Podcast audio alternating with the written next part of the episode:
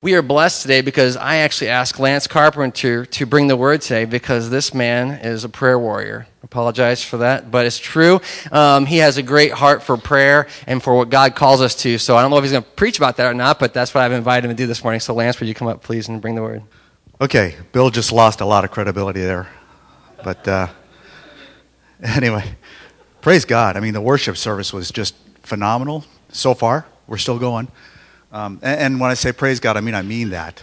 Praise God. I mean, we can be kind of kind of flippant about that sometimes. But when we think about who God is, what he's done for us, and what he continues to do for us, he is deserving of our praise.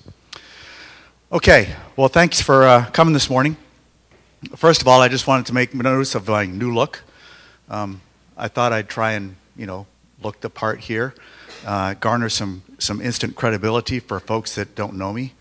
Um, if you're new here, I'm hoping that this is working. Uh, however, I, I, I talked to some people that do know me, and they said, Lance, it's not working.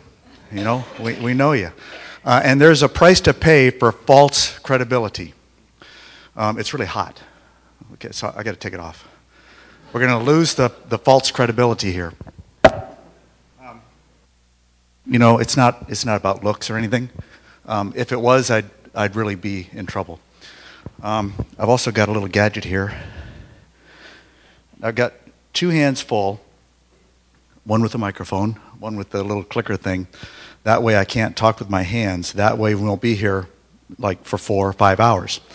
Because if I start talking with my hands, who knows what's going to happen. Okay, like Bill said, we've been talking about what if the church asked boldly, and I think this is going to be a cool uh, study today. This is the scripture that it's in. It's from uh, Matthew twenty-one, eighteen to twenty-two, page six ninety in the Bibles that we have in the uh, in the chairs. And I'm just clicking through. Okay, here we go. And we're off. There it is. We'll go ahead and read this. It says, early in the morning as he was on his way back to the city, he was hungry. Seeing he is Jesus. Seeing a fig tree by the road, he went up to it, found nothing on it except leaves. Kind of like false credibility. Um, then he said to it, may you never bear fruit again. Immediately the tree withered. When the disciples saw this, they were amazed. How did the fig tree wither so quickly, they asked. Obviously, they're not from the Midwest. Um, Jesus replied, I tell you the truth, if you have faith and do not doubt, not only can you do what was done to the fig tree, but also you can say to this mountain, go throw yourself into the sea, and it will be done. If you believe, you will receive whatever you ask for in prayer. So, join me in prayer for tonight. Heavenly Father, we thank you for the privilege of being called your children. We thank you for the opportunity to serve you uh, in every aspect of our lives. We thank you, Lord, for this privilege of prayer that allows us to speak with you and to hear you. Uh, it's a two-way conversation. But, Father, we thank you for that privilege. Um, it's just an awesome thing that we are able to do. I pray, Lord, for uh, for this word that you've given to us. I pray that it would penetrate our hearts and our minds. I pray that we would take it with us from here and uh, use it to be more faithful servants and to be more obedient in your calling in our lives. Father, I lift up each and every one of us, ask for an overabundant flowing of your Holy Spirit uh, in and through us, that we might be empowered to do the things that even we don't know that we can do in your name. Is it in your name we pray? Amen. Okay, so that's the scripture. Here's just kind of outline. This is my background. I apologize for those of you who are Greenville students. They're not going to have a test or anything at the end of this, okay? But it may seem more like a, a lecture than anything else. But we'll go over some stuff, background, what happened, why this kind of scripture, what's the point, so what? Um, and I think those are important things to talk about. So background, who who are we talking about here? And and I would offer that this is something you can do anytime you're reading scripture. You can take a look at the who, what, when, where. There's also a why and a how you can throw in there. But if you want to understand what's really going on, ask yourself those questions about the scripture, and it might provide some some uh, enlightenment. But anyway, who is it? This is Jesus and his disciples. What's going on? Uh, they're on their way back to Jerusalem. They were there the day before. Jesus was preaching in the temple. They're on their way back. There are some uh, some scholars who believe that Jesus and his disciples left Jerusalem for the night because they were fearful for their lives. It was getting pretty tense around that time. Um, so they're traveling back into Jerusalem. It's early in the morning, okay? Um, and where are they? They're outside of Jerusalem, and there are a bunch of, you know, fig trees along the way. And it's important to note that, that these fig trees were what were uh, called common property, okay? They didn't belong to somebody. They weren't in somebody's Uh, orchard or garden or yard or anything like that. These were just fig trees growing all over the place. They're available for anybody to pick figs and eat them. Okay? So that's kind of the background. That's what's going on here. So what happened? Um, first of all, Jesus was hungry. And and it's kind of cool to note that that's a signal or a, or a, a sign of his humanity. You know, Jesus was God in man, man form. And he was hungry. You know, there are several instances throughout Scripture that talk about his human characteristics when he wept at Lazarus' uh, death or notification of Lazarus' death. You know, a lot of things that Jesus did that that proved to us that he was a man, okay? And here he was hungry. Um, so he encountered the stand of fig trees, and one of them really distinguished itself because it had a lot of leaves on it. Now, when I was going through this, it was kind of interesting to see how many pages different Bible scholars devoted to just talking about fig trees. Okay, I mean, you can you can do a study on fig trees.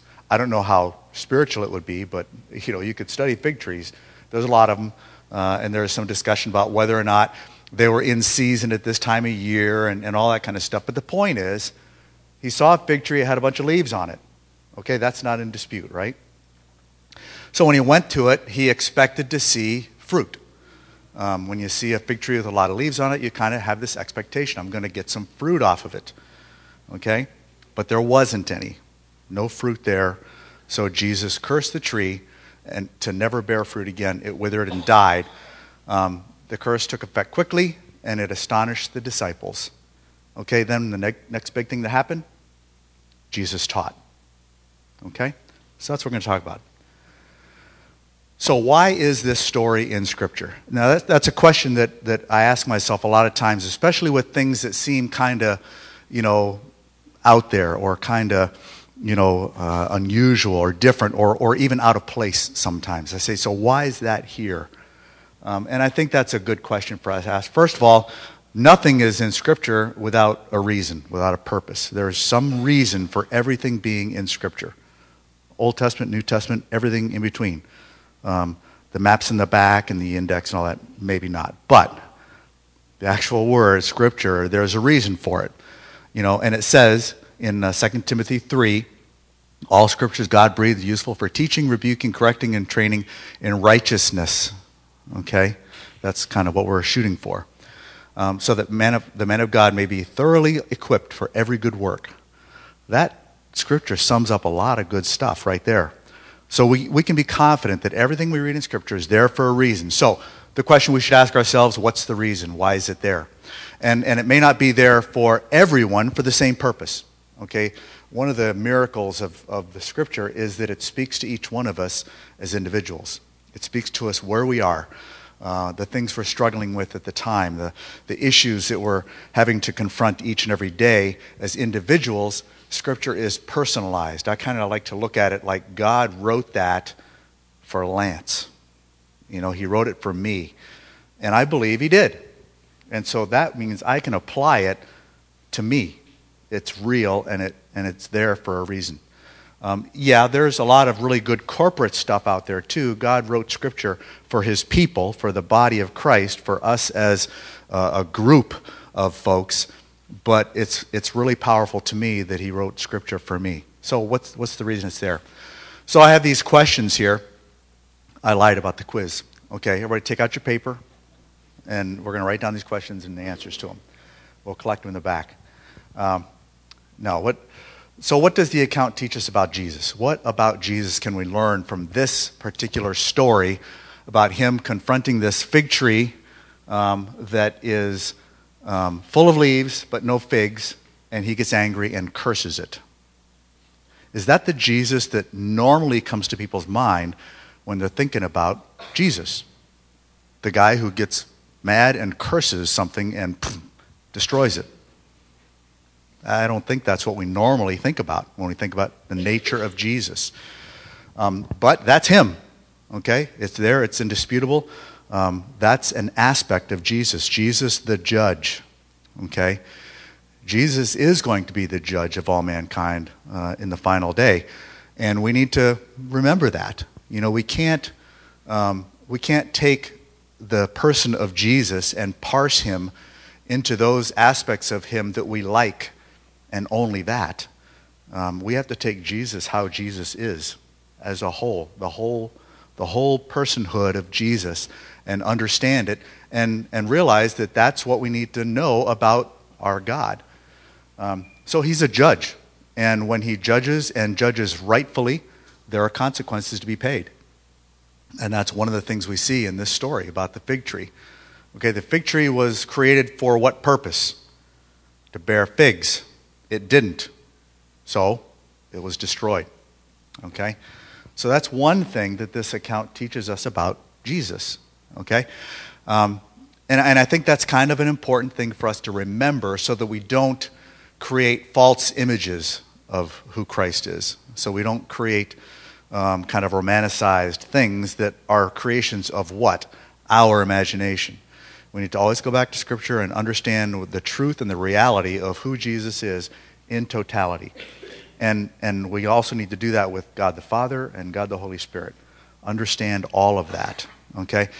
If we understand all of that, we can apply it virtuously to our lives, okay? If we only take God and, and parse him into pieces that we like or that we understand or that we, we know and, and can agree with, well, then we are creating God in our image, and that's a bad thing.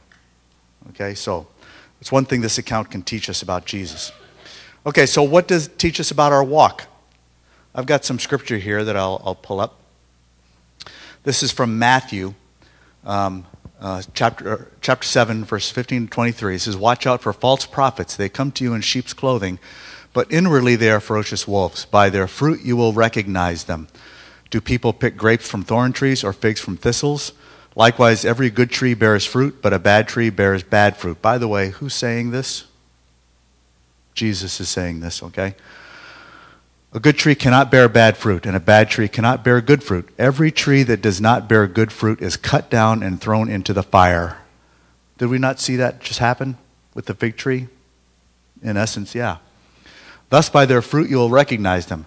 Not everyone who says to me, 'Lord, Lord,' will enter the kingdom of heaven, but only he who does the will of my Father who is in heaven. Many will say to me on that day, 'Lord, Lord, did we not prophesy in your name, and in your name drive out demons and perform many miracles?' Then I will tell them plainly, 'I never knew you. Away from me, you evildoers.'" Um, this scripture is, in my mind, kind of a scary one, okay, because it says that being a Christian and having a Christian walk is not necessarily always what we want to think it is, okay? Jesus talks about bearing fruit there. There's been a lot of talk about Christians bearing fruit and things like that. It's one of those uh, one of those Christianish phrases we use all the time that Bill talked about a couple weeks ago, you know, the, the, the churchianity kind of kind of lexicon that we use that sometimes even we don't understand fully. Um, there has been some talk by folks, and there's a common thought that um, converted souls are fruit that you bear. Um, but I'm here to tell you that that is not your fruit, okay? God is the one who creates believers. It's not us. Um, there is fruit that we can bear, however. It's in Galatians five twenty-two, the fruit of the Spirit. And you've all probably read that. I didn't make a slide for it, but those are the kind of things that we can try to manifest in our lives, but they are manifest most powerfully when they're manifested by the Holy Spirit working through us. And that's when it becomes something that is of God and not of us.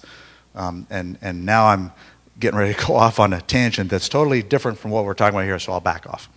Um, we could talk about that kind of thing all day long. Uh, you know, what are we doing in the flesh? What are we doing by the Spirit? Okay, so this talks about our walk. Um, oh, and the the... the other thing that, that people talk about often is that fig tree is sort of a, um, a picture of the Church of Israel, the nation of Israel as it was growing. Um, and they had had a lot of trappings of religion around them, but yet they did not really know God. Um, and and people have taken that uh, that fig tree to be a symbol of our own walk.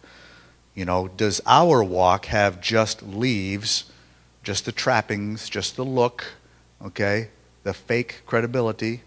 Is that what we're about, or are we bearing fruit? And what happened to that fig tree is what we have to look forward to, depending on how we answer that question. Okay? So, what does this teach us about prayer? Um, I've got a few verses here on prayer. Um, there's a lot of talk about prayer in the Bible. Um, but let's just run through some of these. Okay, Matthew six says, "And when you pray, do not be like the hypocrites, for they love to pray standing in the synagogues and on the street corners to be seen by men. I tell you the truth, they have received their reward in full."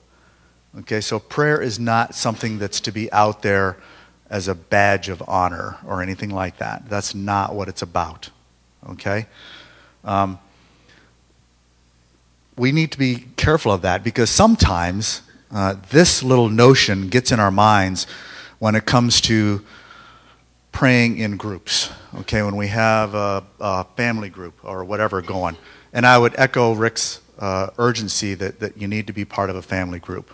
Okay, that is how we stay connected. That's how we learn even more about what life in Christ is all about. And it's a place where we can serve. Okay, you know, we, we think often about our ministries here at Family Bible Churches as things we go out and do stuff for people. But we very often don't think about how we can do stuff for our own people. And we're called to do that first. So family groups are also a place that you can serve. So I would encourage you to join one. Uh, I would really encourage you to join mine, okay? No, I'm just kidding. Um, but anyway, you know, sometimes when we're together in um, a group and we, we're praying aloud as a group, we won't do it, okay? Because there's a fear there. We we think that prayer needs to be some lofty thing. It needs to be fancy. It needs to have special words. Um, you need to say thee and thou, you know, stuff like that. That's not true, okay? That's fake.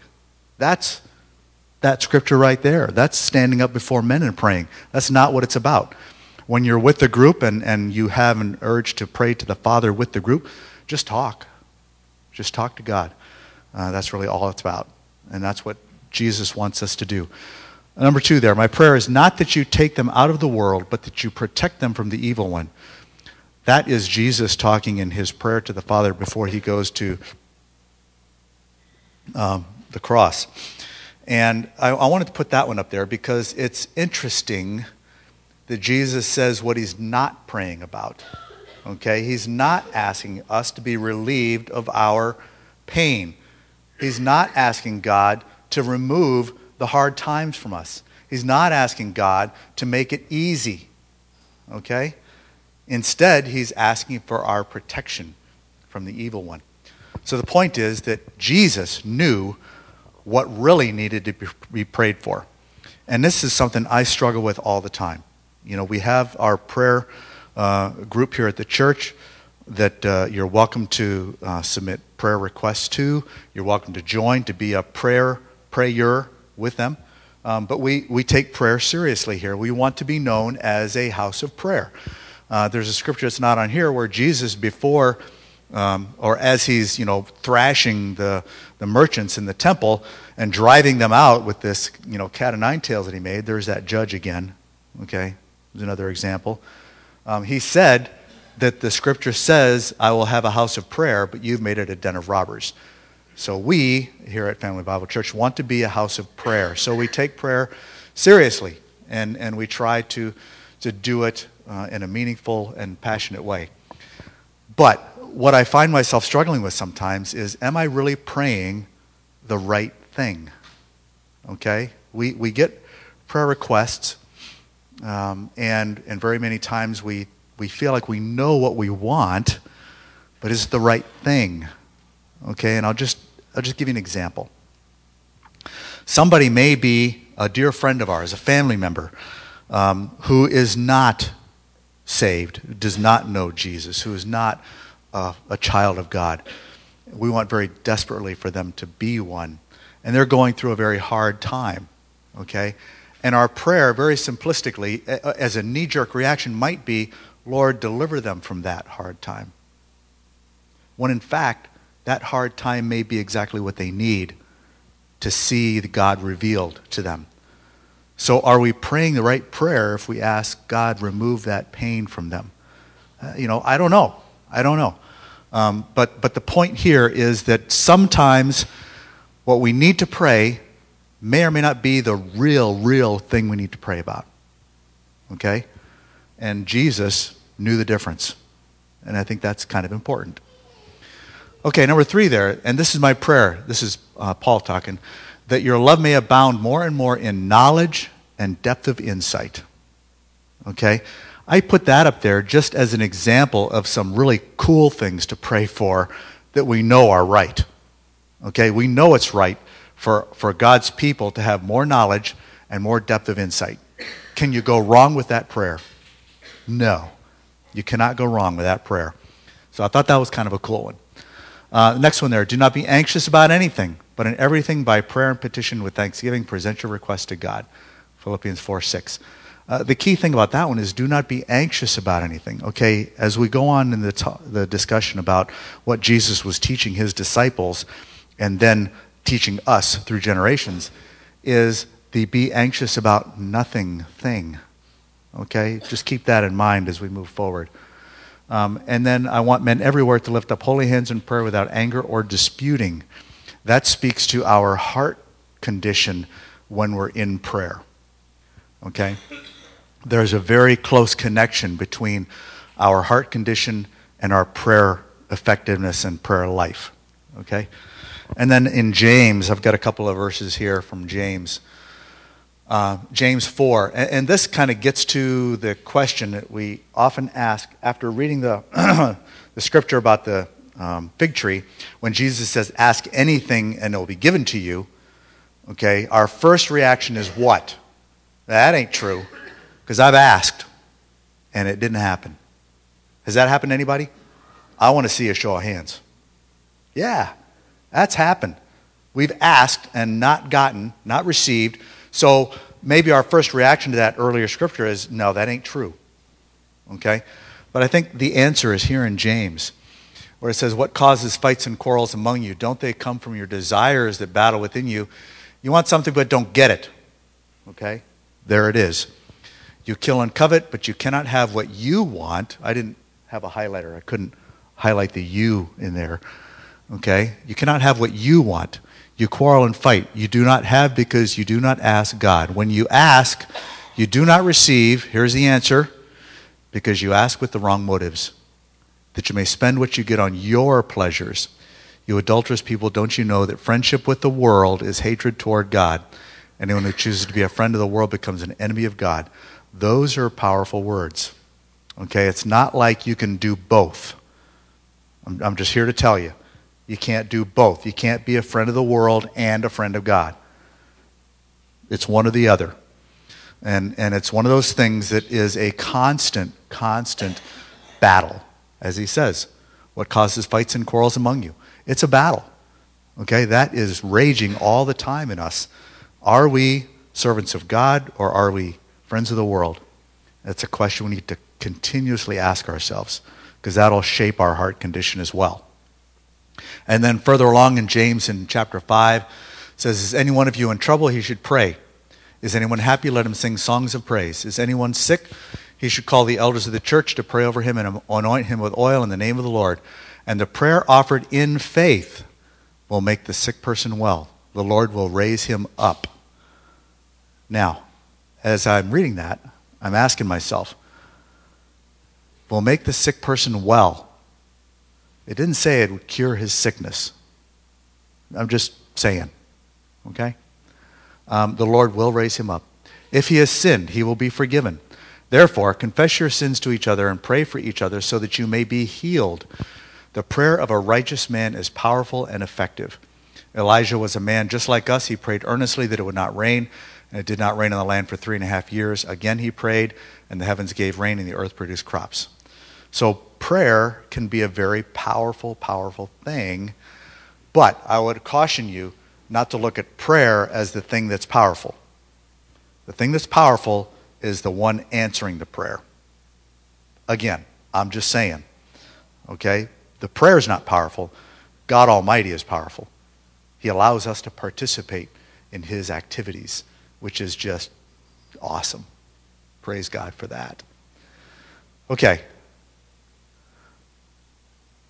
All right, and then what does this account teach us about our faith or our heart? Um, and I think this is the crux of this lesson that Jesus was trying to teach us.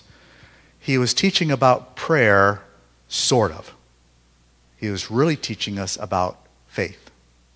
Okay, because if you notice, he said, if you pray in faith, your prayers will be answered. Okay, and in some of those other scriptures we had about prayer, faith was a critical element.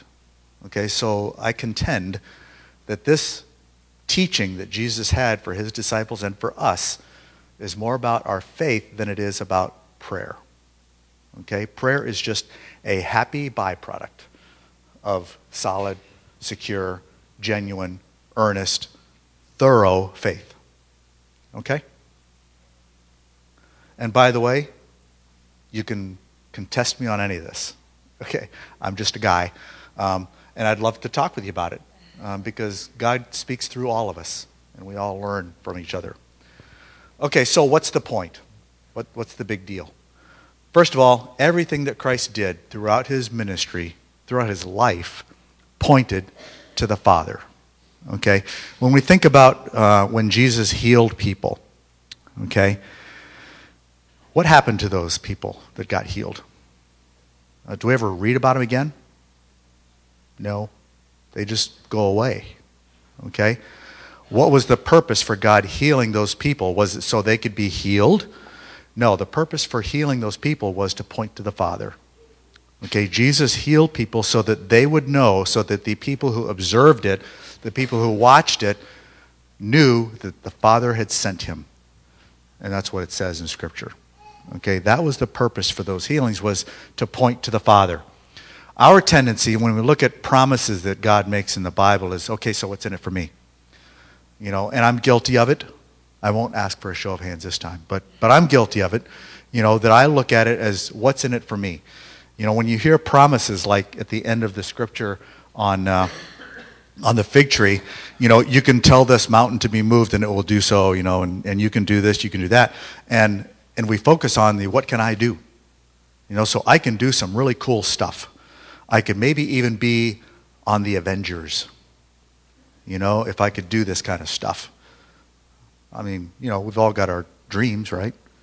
Um, but the, the latex doesn't, doesn't flatter me, so I'm not going to go there. Um, but anyway, we ask, what's in it for me? You know, what, what do I get out of it? How can I benefit from God's promise? And that's kind of how we tend to look at it. That's natural, okay? That's human nature, okay? And what does human nature mean? Sinful nature. I'm just saying, okay? The human nature is the sinful nature. And so it's, it's common for us to think that way. That's the Adam in each one of us that makes us think that way, okay? But we are transformed. Children of God, we are transformed. We don't have to be like that child of Adam any longer. We don't have to respond to the sinful nature just because it's natural. Okay? Again, Holy Spirit was sent down to help us to, um, to overcome that. So we need to get beyond what's in it for me. God's promises will always result in his glorification. Okay, you can count on that. God will be glorified when his promises are fulfilled. Okay, when his promises are fulfilled, it's not because we're going to get something. It's because God's going to be glorified. Okay, the emphasis, as I said before, in this little teaching that Jesus had for his disciples is less on prayer, more on what is our faith. So, the question, is our faith aligned with truth? Okay, now we get to the so what. Okay, so what? Um, if these teachings didn't matter, if they weren't important, if they didn't have some substance to them, if it didn't uh, cause something to happen for us, they, you know, why bother doing it? It'd be like reading a novel or something. You know, it'd be useless. Okay, but we know that's not true. We know that's not what Scripture's about. We know that there's a reason for it. And so we need to ask ourselves, so what? In our effort to become more Christ-like, we need to remember how he continuously pointed to the Father. Okay? What we can do as a church is continually point to Jesus, who also points to the Father. Okay? We need to be focused elsewhere other than just on ourselves. Okay? You recall the saying that John the Baptist had. He said, I must decrease, you must increase. Okay? That's the key. Okay? We need to take the emphasis off ourselves. It's not about us. Okay? So, what do we have faith in? What's this faith thing? Faith is another one of those terms that gets bandied about in churches a lot, and we kind of go, faith, okay, check, I got it. Okay, but let's think about it. You know, do we really understand what faith is?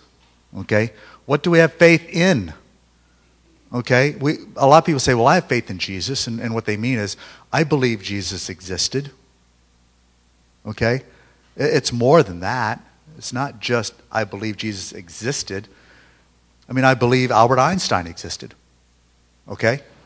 Um, but, you know, I don't worship him. Do we know God and his nature, especially as demonstrated through Christ? That's another thing Christ did. He was a mirror uh, into the nature of God, or a lens into the nature of God. We could see what God was, what God is like, his personality. First of all, we know God's a person, right?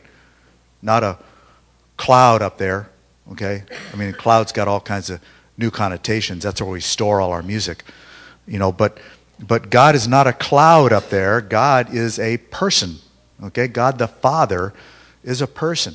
And Jesus came to earth as a man to live as a person to help us understand that even better. And, and one of the things we need to know is what God's nature is. What's he like? Okay, why do we need to know that? Well, what's the first line up there? Our efforts to become more Christ-like. How do you become like somebody if you don't know what they're like? You can't, okay? So do we know God and his nature? Do we have faith in him and what he says? Do we really believe it? Do we believe it from our guts? Um, you know, I guess that's the question. We can say, I believe it intellectually, kind of. Um, the problem with that is that if we say we believe it intellectually, as soon as our intellect is challenged, in my case that happens a lot, as soon as it's challenged, we waver. You know, we go, uh, I'm not so sure. Okay? So is that faith? No. You know, intellectual knowledge is not faith. It's got to be visceral, which is just a really cool word I was dying to use. Okay? It, your faith has got to be visceral. Um, do we have faith in our relationship with him?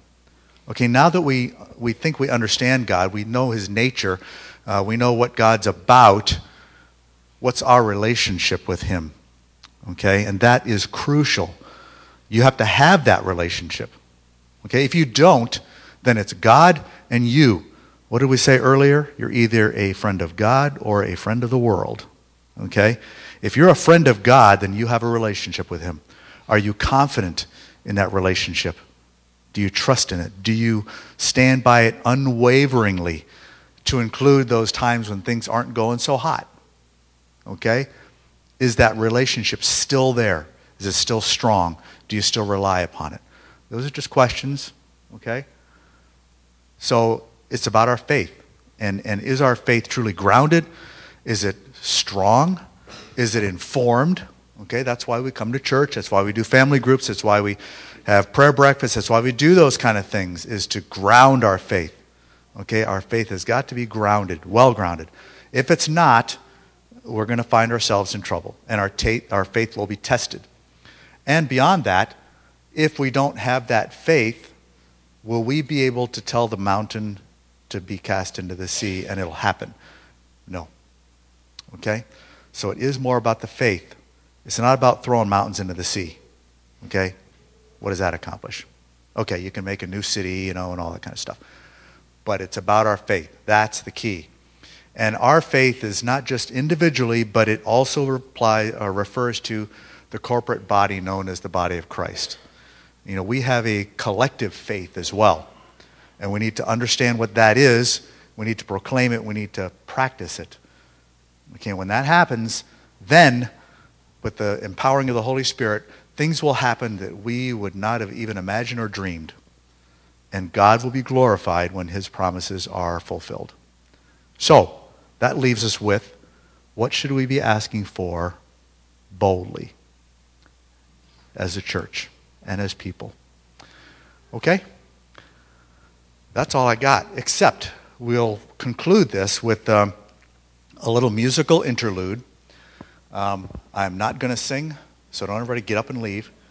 But uh, I have a, a video here that I that I got because it's a song that I think speaks powerfully to this concept, this notion of people praying boldly.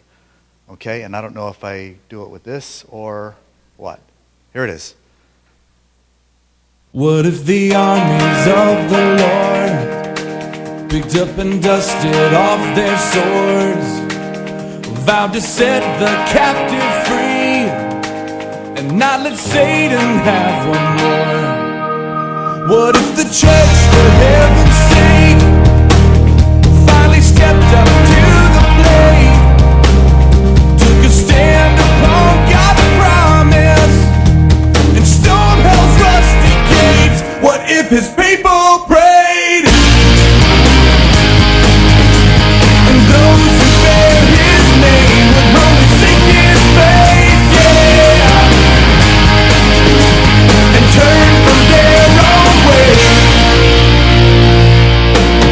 And what would happen if we prayed for those raised up to lead the way? Then maybe kids in school could pray, and unborn children see light of day. What if the light that we pursue came from a hunger for the truth? What if the turn to Jesus, stopped asking Oprah what to do? What if his people prayed, and those who bear his name would only seek his face? Yeah. And turn from their own ways. He said that he would hear. His promise has been made. He has allowed.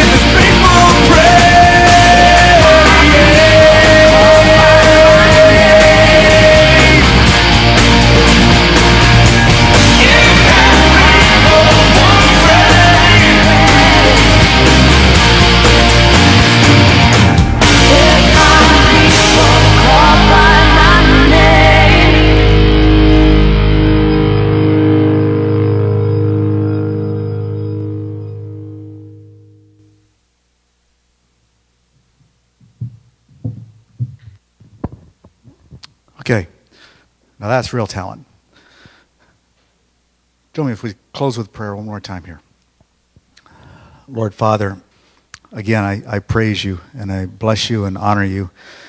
Thank you for being my Father and my God, my Savior, my Redeemer, my all. Thank you, Lord, for, for teaching us. Thank you for taking the time, Jesus, uh, out of your day to provide lessons to your disciples that we can take advantage of, that we can learn from.